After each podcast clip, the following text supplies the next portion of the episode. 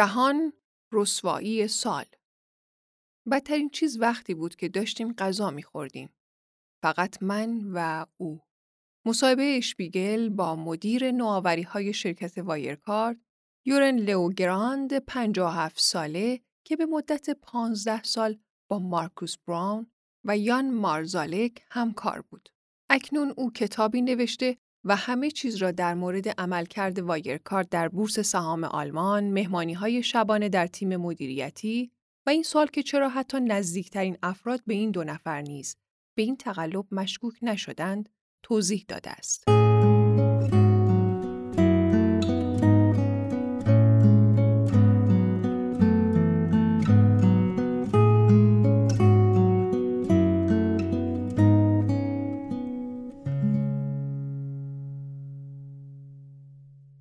آقای لئو گرانت، شما یکی از مدیران ارشد وایرکارد بودید و مستقیما به مارکوس براون گزارش می‌دادید. این گروه چه نقشی در زندگی شما داشت؟ همسرم همیشه می‌گفت وایرکارد شده تمام زندگی تو. راست می‌گفت. من خودم را به این خاطر مقصر می‌دانم. من پانزده سال در آنجا کار کردم و به شدت در این شرکت جا افتادم. من از پویایی نوآوری بسیار هیجان زده شدم. البته از قبل در مورد ورشکستگی ادعایی این گروه چیزی نمی‌دانستم تا اینکه خبر ورشکستگی را شنیدم. شما از سال 2005 کار در وایرکارت را شروع کردین؟ بله، وایرکارت آن زمان هنوز نوپا بود. یک شرکت متوسط با بازار بسیار محدود که عمدتا معاملات پرداخت را پردازش می کرد. تقریبا فقط برای صنایع هرزنگاری و بازی. می توانید این کار را از نظر اخلاقی مضمون بدانید، اما خب قانونی و سودآور بود. اولین بار کی با مارکوس بران و یان مارزالک آشنا شدید؟ سال 2006 بود. من قرار بود در مورد مفهوم بازاریابی جدید صحبت کنم. مارکوس مدیرعامل و مدیر ارشد فناوری بود. با کت و شلوار به جلسه آمد و خیلی خشک و رسمی به نظر می رسید. یان رئیس بخش فناوری بود. با شلوار جین، چکمه های گافچرانی و مدل موی موهیکان. راستش حرف زیادی برای گفتن نداشتند. چرا؟ پاول باور شلیشتگرول که در آن زمان عضو هیئت مدیره بود شرکت را اداره می کرد. سیستم صورت حساب الکترونیکی AG که در واقع هلدینگ وایرکارت بود و پرداختها را در بخش قمار پردازش می کرد در سال 2002 و توسط اشلیشتگرول تأسیس شد. پرسنل و فروشندگان خوب از آنجا وارد وایرکارت شدند. همه چیز اینگونه شروع شد. اشلیشتگرول به کارهای غیر اخلاقی مشهور بود. گفته می شود که او یک بکسور را فرستاده تا یکی از منتقدان وایرکارت را ساکت کند. البته اشلیشتگرول این ماجرا را انکار می کند. او رفتار خاصی داشت و خیلی مستبد بود. به سختی کسی در وایرکارت جرأت صحبت با او را داشت. حتی مارکوس و یان مطیع او بودند. زمانی در جلسه هیئت مدیره گفت که یان هرگز تا زمانی که او در وایرکارت است به عضویت هیئت مدیره در نخواهد آمد. او همه چیز را تعیین می کرد. حتی وقتی در سال 2005 از هیئت مدیره رفت و براون جانشین او شد. او چیزی علیه مارزالک داشت؟ یان تحصیل را رها کرده بود. برنامه نویسی را به صورت خودآموخته یاد گرفته بود اما بعضی از پروژه ها را منحرف می کرد. بدیهی بود که اشلیشتگرول از تحقیر او لذت می برد. به عنوان مثال وقتی او را مجبور می کرد سندلی های ما را در نمایشگاه ها تمیز کند. اشلیشگرول شبیه افسانه است. حتی یک تصویر از او در اینترنت وجود ندارد. چرا او در سال 2009 شرکت را ترک کرد؟ من فکر می کنم که همه چیز برای او خسته کننده و نامناسب شده بود. پاول می‌خواست در سطح بین المللی رشد کند اما می‌دید که هرزنگاری و قمار به سمت غیرقانونی هدایت می شوند.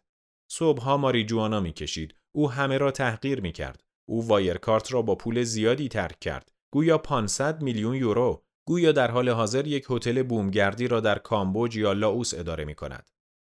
آیا رفتن او سیگنال آغازین برای مارزالک و براون بود؟ بله دقیقا. مارکوس همیشه می‌خواست مدیرعامل باشد و یان عضو هیئت مدیره. هر دو جاه طلبی وحشتناکی داشتند. آنها افراد پاول را اخراج کردند و پست های آنها را با افراد معتمد پر کردند. به نظر من مارکوس بران درک و دانش چندانی از تجارت اصلی شرکت یعنی پردازش دیجیتال نداشت. ما حتی مجبور شدیم نحوه کار یک الگوریتم را برای مارکوس که خود را متخصص فناوری اطلاعات می‌دانست توضیح دهیم. نقاط قوت براون و مارزالک چه بود؟ یان با فناوری و فرایندها آشنا بود. او همیشه دقیقا می‌دانست که کدام سرورها بهترین هستند و کدام هزینه ها درست است. مارکوس فهمید که دنیای دیجیتال به کدام سمت و سو می رود و دائما همه را هدایت می کرد. می‌خواست وایرکارت را وارد بورس سهام آلمان یا دکس کند و بالاخره این کار را انجام داد. با ترازنامه های جعلی؟ احتمالاً بله. او همیشه می گفت باید چشمانداز آینده را دید و محقق کرد و در واقع چیزی را ارائه داد که با رشد سی درصدی محقق می شد. پس عددی دلخواه ارائه داد؟ این کار موثر واقع شد زیرا همه به آن اعتقاد داشتند. کارمندان، سهامداران، تحلیلگران، مارکوس همیشه می‌خواست رئیس یک شرکت جهانی باشد. بنابراین مانند پاول بایر بود. معیارهای او قولهای فناوری در ایالات متحده و چین بودند. ایلان ماسک جف بزوس و مارک زاکربرگ. او خودش را در این دسته می‌دید. شما هشت سال به طور مستقیم به براون گزارش دادید و با او سفر کردید. او چگونه آدمی است؟ عالی به نظر می رسید اما دشوار بتوان او را شناخت او همیشه درباره کار صحبت می کرد چیز دیگری نمی گفت. اینکه دنیای دیجیتال فردا چگونه خواهد بود، کدام صنایع زنده میمانند. به طور وحشتناکی تکبعدی بود. همیشه تلفن همراه دستش بود و قیمت سهام وایرکارت را دنبال می کرد. اگر سهام افت کرده بود، بهتر بود که از او اجتناب کنید. او فردی اجتماعی نبود. در کتاب خودتان در خودماندگی فریبنده درباره مدیرعامل شرکت نوشته اید. آیا برای اکثر افراد شرکت قابل مشاهده بود؟ مارکوس صبح مستقیم از خانه به محل کار می آمد و عصر برمیگشت. او در واقع فقط در میهمانی سالانه تابستانی و میهمانی کریسمس در جمع کارمندان ظاهر می شد. او همیشه یک سخنرانی کوتاه ادا می کرد و همه امیدوار بودند که اسمشان در این سخنرانی ذکر شود. من یک بار به همراه سوزان اشتایدل به خاطر راه اندازی یک پروژه در روسیه این افتخار نصیبم شد. در میهمانی تابستانی سال 2011 او نام من و سوزان را بتمن و رابین گذاشت. البته این پروژه در نهایت البته این پروژه در نهایت شکست خورد. خصوصی ترین چیزی که او به شما گفت چه بود؟ او می گفت علاقه زیادی به سیاست اتریش دارد و با سباستیان کورتز صدر اعظم اتریش نیز رابطه خوبی دارد. هرگز صمیمیتر نمی‌شد. در مورد همسرش و فرزند کوچکش هم هرگز صحبتی نکرد. بدترین چیز وقتی بود که داشتیم غذا میخوردیم. فقط من و او. چه چیزش بد بود؟ صحبت با او غیر ممکن بود. هر وقت تمام می‌شد خوشحال می شدم. من رابطه شخصی با او نداشتم. هیچ کس این رابطه را با او نداشت. او به طرز باور نکردنی خجالتی بود. یان مارزالک سرگرم کننده تر بود؟ کاملا. او باز بود. انگلیسی را بسیار خوب صحبت می کرد. رفتار خوبی داشت. خیلی ها از طریق تلگرام با یان در ارتباط بودند. وقتی با او بیرون می رفتید به شما خوش می گذشت. لاکچری بودن برای او مهم بود. همیشه باید گرانترین نوشیدنی ها و بهترین استیک ها را می‌خورد. برای او اکتبر فست یا جشن اکتبر برجسته ترین رویداد سال بود. چرا اکتبر فست؟ او در این دو هفته مثل یک پادشاه زندگی می کرد. بیشتر اوقات هم میهمانانی داشت. بیشتر از آسیا. او مواظب بود که به همه خوش بگذرد. البته با هزینه شرکت. این کارها بسیار گران تمام می شد و کاملا از کنترل خارج شد. تنها هنگامی که عکس های این عیاشی های اکتبر فست در توییتر منتشر شد او مجبور شد سرعت آن را کم کند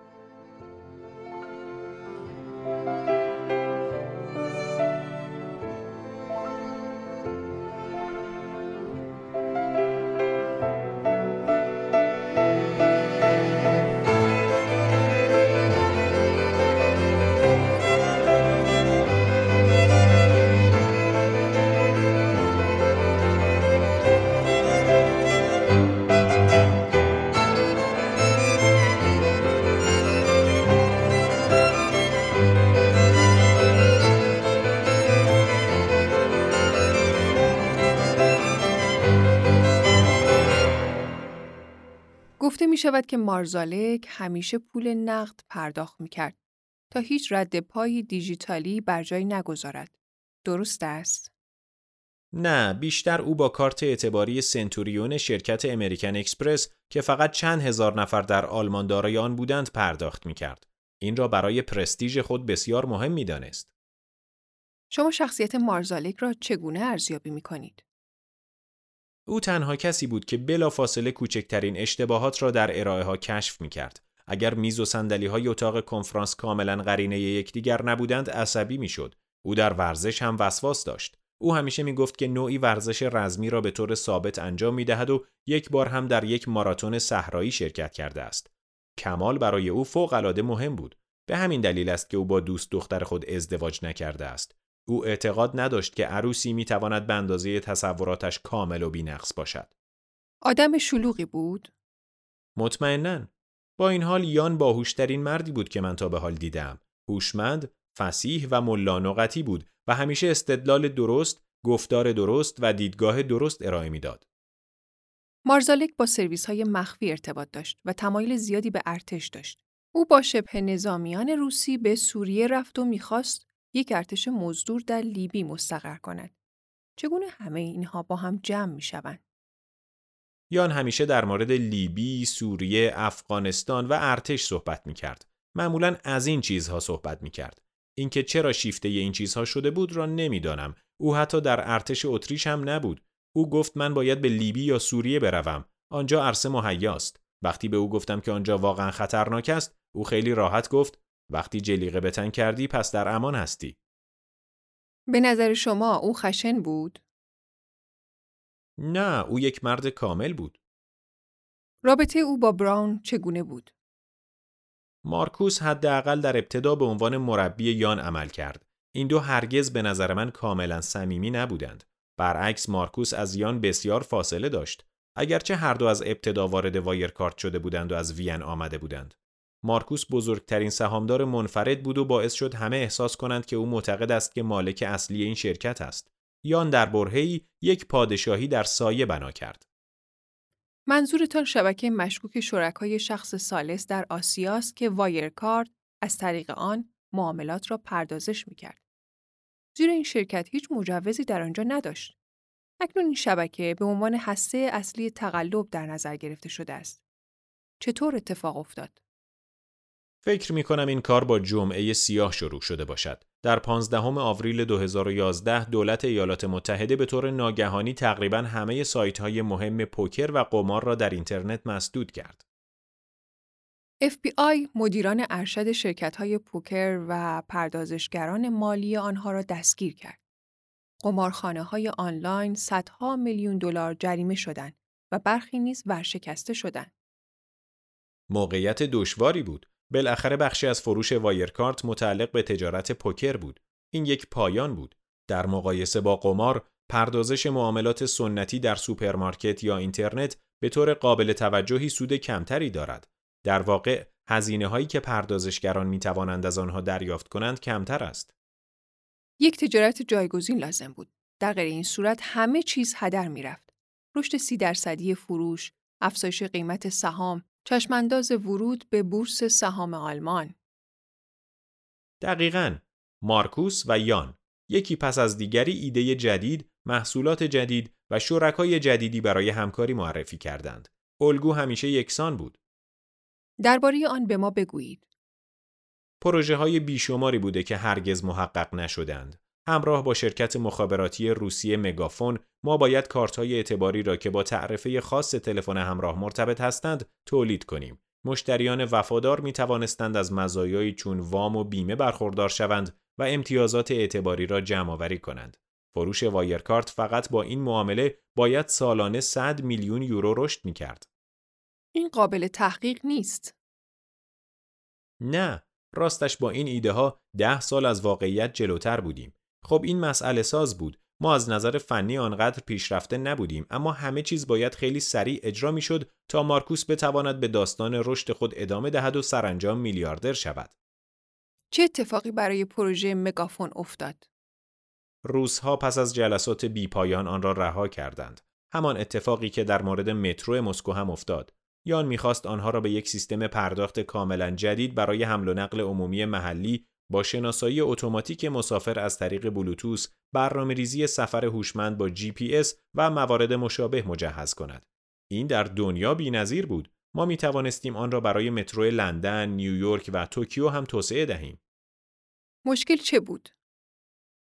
مترو مسکو در دهه سی است و ما پیش نیازهای فنی را نداشتیم. این ایده دیگری بود تا توهم رشد را زنده نگه دارد. تمام مدت به این شکل پیش می‌رفت. مارکوس و یان عقاید دیوانواری داشتند. تیم مجبور بود سعی کند آنها را عملی کند حتی اگر اغلب نتیجه ناامید کننده بود. همانند پروژه فیسبوک از سال 2011.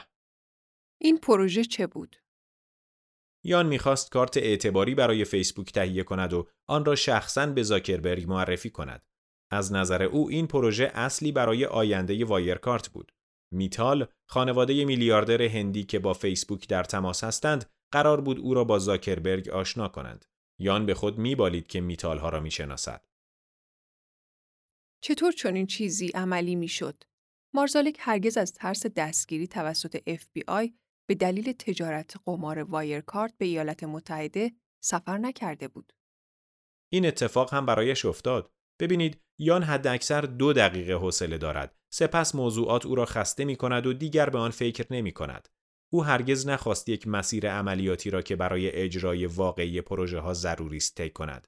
او هرگز از این مسیر کنار نکشید. در این صورت ممکن بود راه های قانونی موفقیت بیشتری داشته باشد. او اصلا تیمی نداشت. تقریبا هیچ کس در اشهایم نبود که از نزدیک با او کار کند و به او اعتماد داشته باشد. در مورد فیسبوک چه اتفاقی افتاد؟ حداقل در سال 2015 با رئیس اروپایی فیسبوک در اشهایم جلسه ای برگزار شد و این کاملا اشتباه بود. یان با یک کت و شلوار راه راه دوخت مزونی در سویل رو و یک ساعت گران قیمت پنری سر قرار با رئیس اروپایی فیسبوک حاضر شد. اما او با شلوار جین و کاپشن آمده بود. بعد از پنج دقیقه مشخص شد که این طرح مناسب نیست. بعد از چهار سال کار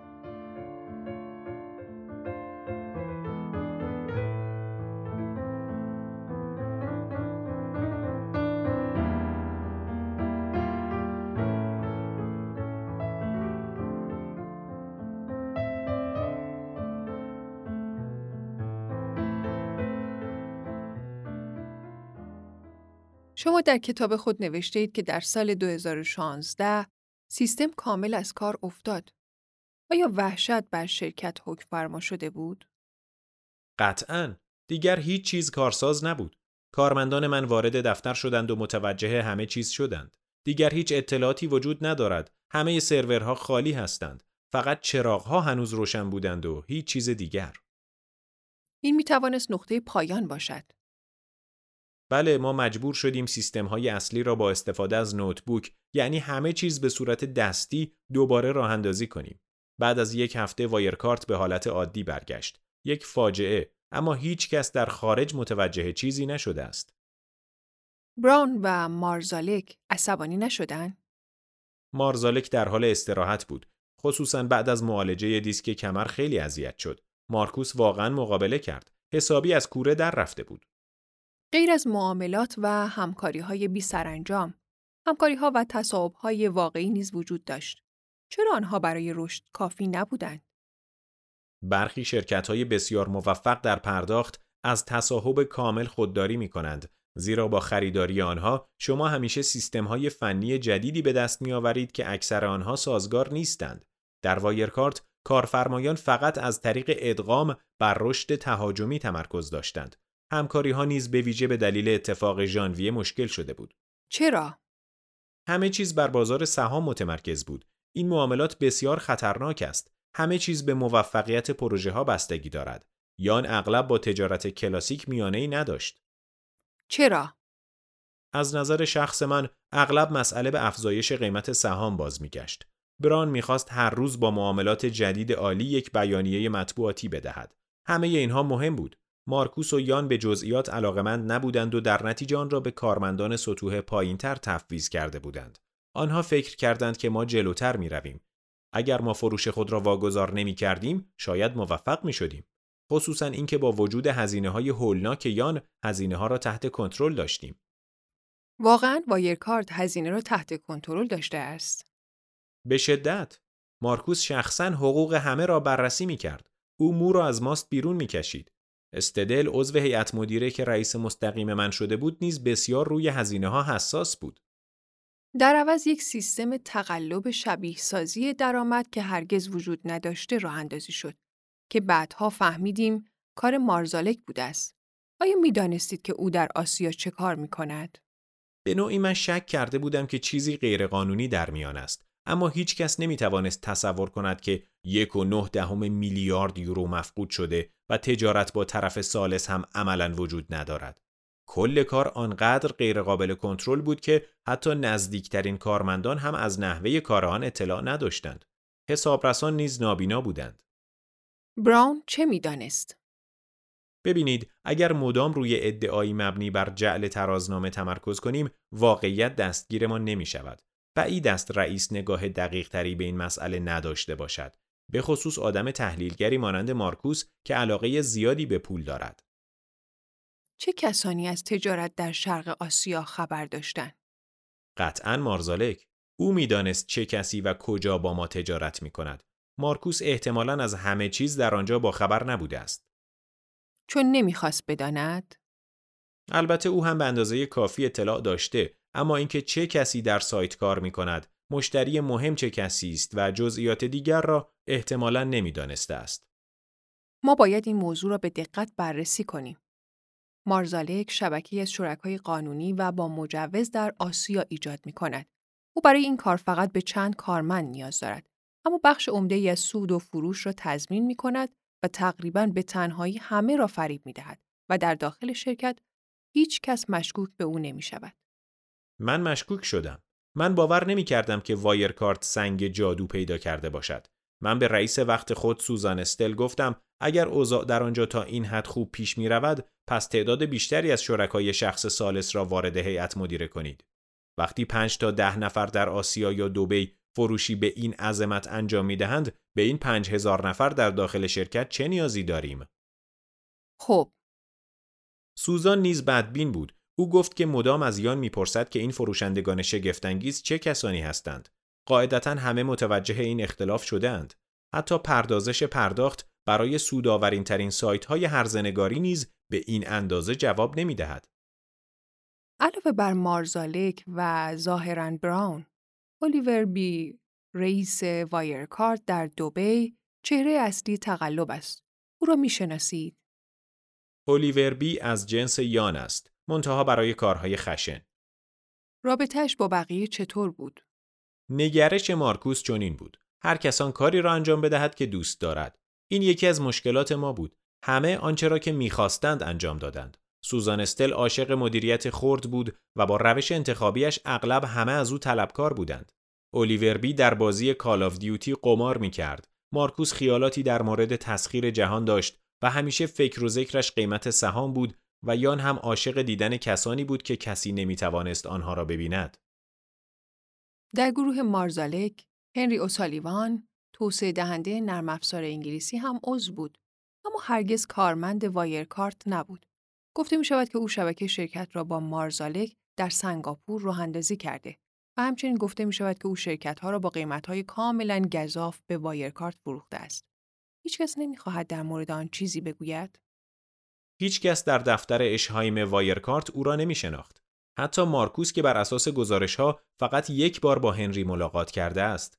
این حلقه بسیار محدود بود. یان، هنری، الیور بی به علاوه کارلوس هاوزر و همسرش بریژیت. وقتی هنری در مونیخ بود، او به طور منظم با رؤسای ماندرین اورینتال و برنر جشن می گرفت. من هنری را در سنگاپور هم دیدم اما هیچ وقت نمی‌دانستم که او واقعا با یان چه کار می کرد. تنها چیزی که می‌دانستم این بود که هنگام نوشیدن بهتر است از او فاصله گرفت. این مرد از نظر من چیزی شبیه یک هولیگان انگلیسی بود. چه چیز باعث جمع شدن این گروه شد؟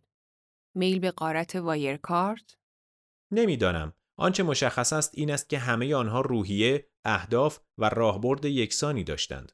آنها در سنگاپور 24 ساعت کار می کردند و برعکس اینجا به سختی در میهمانی ها شرکت می کردند. آنها مانند یک گروه نخبه رفتار می کردند. یک بار من را به شام دعوت کردند. هنری و جان رستورانی را در هتل ماریانا بای سندس اجاره کرده بودند. دوازده نفر دور یک میز نشسته بودند. سراشپز مشهور ولفگانگ پاک وارد شد. یک بطری نوشیدنی بسیار گران قیمت آورد و در طول شب این داستان مرتبا ادامه داشت. وقتی ساعت چهار صبح از سر میز بلند شدم با خودم گفتم که اگر امروز نسخه مدرنی از مافیا وجود داشته باشد باید چیزی در همین مایه ها باشد آیا براون در سنگاپور بود؟ هرگز تا آنجا که من می‌دانم او فقط یک بار به سنگاپور سفر کرده که آن هم به خاطر جلسه هیئت مدیره بوده است.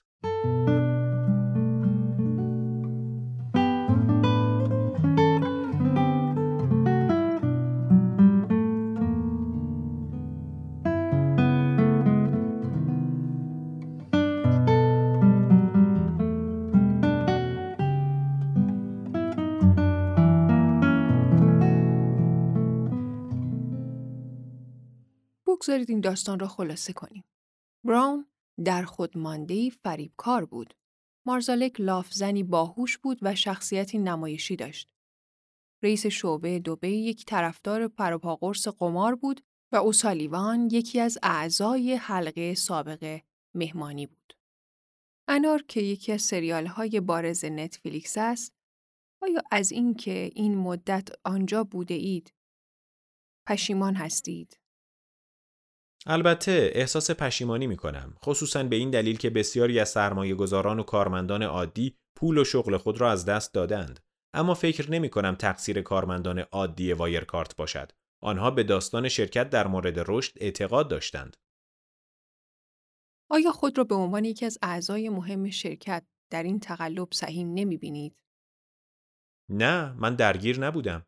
در بخش نوآوری که من ریاست آن را بر عهده داشتم مواردی را توسعه دادیم که از نظر فناوری متعلق به سطح بعدی بودند که با آینده پرداخت در پیوند است. کار در چنین شرکتی به سرعت در حال رشد فناوری احساس خوبی داشت. مشابه این شرکت در آلمان وجود نداشت. در آغاز سال 2019 این روزنامه فاینانشال تایمز بود که برای نخستین بار یکی از مدیران اجرایی وایرکارت را به پولشویی و جعل ترازنامه متهم کرد. آن زمان چه اتفاقی افتاد؟ کارمندان مانند مردم و طبق این شعار واکنش نشان دادند که این تمام حقیقت نیست. حتی بازار بورس هم در ابتدا چندان منفی نشد. تحلیلگران هنوز مثبت بودند و کاملا تحت تاثیر قرار نگرفتند. براون و مارزالک چه واکنشی نشان دادند؟ به نظر من مارکوس خیلی سریع و دقیق شلیک کرد. بلافاصله بیانیه‌ای تهاجمی علیه فاینانشال تایمز صادر کرد. او فاینانشال تایمز را متهم کرد که با دشمنان این شرکت همراه شده است. از طرف دیگر او در واقع به دنبال جلب نظر رسانه ها و تحلیلگران بود. مارزالک چطور؟ او خونسرد بود. او احتمالاً دست کم تا مدتها مطمئن بود که کسی نمی‌تواند این تقلب را افشا کند. چرا که اساساً کسی به این اطلاعات دسترسی نداشت. تکنیک اساسا این بود که همه چیز به قدری غیر شفاف باشد که حتی نزدیکترین کارمندان هم نتوانند به آن پی ببرند. حتی وقتی همهگیری بیماری کرونا شروع به فلج کردن اقتصاد کرد، مارکوس هنوز می گفت وضع ما بد نیست. او واقعا به اعصاب خود مسلط بود. حتی وقتی او در مقابل سرمایه گذاران قرار گرفت و به آنها اطمینان خاطر داد. آیا براون دیدگاه ها و ارقام رشد خودش را باور داشت؟ من مطمئنم که باور داشت. چون این دیدگاه های مزهکی را فقط کسانی می توانند منتشر کنند که خود به آنها باور داشته باشند. این طبیعی نیست. چرا؟ همه کارمندان وایرکارت نیز به آن اعتقاد داشتند. فقط مارکوس و یان این قدرت قانع کنندگی باور نکردنی را داشتند. البته در همان زمان هم چیزهای مرموز در مورد آنها وجود داشت. این موضوع پس از انتشار گزارش ویژه حسابرسان KPMG در مورد وایرکارت در پایان ماه آوریل کاملا مشخص شد. یک حل و فصل منحصر به فرد و مدیریت شده. بله و مارکوس و یان چه کردند؟ یک نشست مجازی در تالار مجلل شهرداری برگزار کردند و مارکوس در مورد فروش استقرازی که در مورد آن به چالش کشیده شده بود شوخی می کرد و یان با انگلیسی تخصصی کسب و کار و به راحتی همه چیز را تحت کنترل داشت بدون اینکه حتی ذره‌ای لکنت داشته باشد. کارمندان من که اکثر آنها هرگز مارکوس و یان را ندیده بودند گفتند آنها چه آدمهای فوق‌العاده‌ای هستند؟ سپس 18 جوان فرا رسید و اعتراف وایرکارت مبنی بر اینکه از حسابهای بانکی فیلیپین یک ممیز 9 دهم میلیارد یورو از دست رفته. حسابرسان ارنست و یانگ. ترازنامه را تایید نمی کنند و ورشکستگی غریب الوقوع است. از آن روز چه به یاد دارید؟ گزارش موقت در مورد ترازنامه قرار بود ساعت هفت و نیم صبح منتشر شود. وقتی این اتفاق نیفتاد، من می‌دانستم که ممکن است مشکلی وجود داشته باشد. با این حال من به عمق این ماجرای درام پی نبرده بودم. به جز هیئت مدیره همه دورکار بودند. وقتی خبر مفقودی پول منتشر شد، ما هنوز فکر می کردیم شخصی به مانیل می رود و ماجرا را تایید می کند. چه زمانی فهمیدید که همه چیز تمام شده است؟ طبیعی است که چندین روز گیج و مبهوت بودم. در پانزده سالی که در وایرکارت بودم مشکلات ریز و درشت زیادی وجود داشت که هر بار توانستیم بلند شویم و به کارمان ادامه دهیم. اما ناگهان ما ورشکست شده بودیم. آن هم یک شرکت حاضر در دکس. سه ماه طول کشید تا کارمندان با این موضوع کنار بیایند. با روشن شدن هرچه بیشتر دروغها آنها از آسمان به زمین سقوط کردند. اگر براون اکنون وارد اینجا شود دوست دارید از او چه سوالی بپرسید؟ آنچه او در موردشان باید با خبر باشد. یا او احمقترین مدیرعامل است که اهمیتی نمی دهد 75 درصد فروش و بیشتر سودش از کجا تامین می شود یا خود او عمیقا درگیر این داستان است. به او می گویم که چقدر ناامید شدم که کارمندان هیچ اهمیتی برای او و یان ندارند. این چیزی است که تازه به آن رسیده اید؟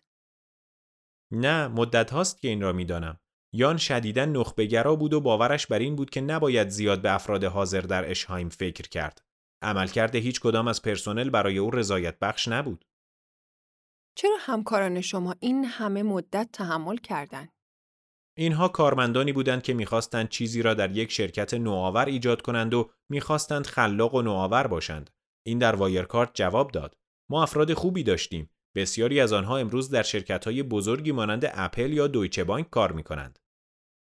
چه چیزی می‌خواهید از مارزالک بپرسید؟ چگونه او این کار را انجام داد و موفق شد در چنین دنیاهای مختلفی زندگی کند؟ آنچه در مورد او خواندم برایم باور کردنی نبود. فکر می‌کنید او هنوز زنده است؟ البته من نمی‌دانم یان واقعا کجاست، اما حدس می‌زنم که او احتمالا در روسیه نیست. آنجا برای او مناسب نیست. اگر او واقعا با سرویس مخفی روسیه کار کرده پس حامل اسرار است. چه کسی باید مانع پرت کردن او به پایین پله ها شود؟ او به اندازه ادوارد اسنودن برای روسها ارزشمند نیست. اتفاقا برخی از کسانی که در این کلاهبرداری نقش داشتند احتمالا ترجیح می دهند او مرده باشد تا همه چیز به گردن او بیفتد. می‌دانید من چه فکر می کنم به ما بگویید. البته این فقط یک حدس است اما شاید یان خیلی بیشتر از آنچه فکر می کنیم به ما نزدیک است. آقای لئو گراند. بابت این مصاحبه متشکرم. من هم تشکر می کنم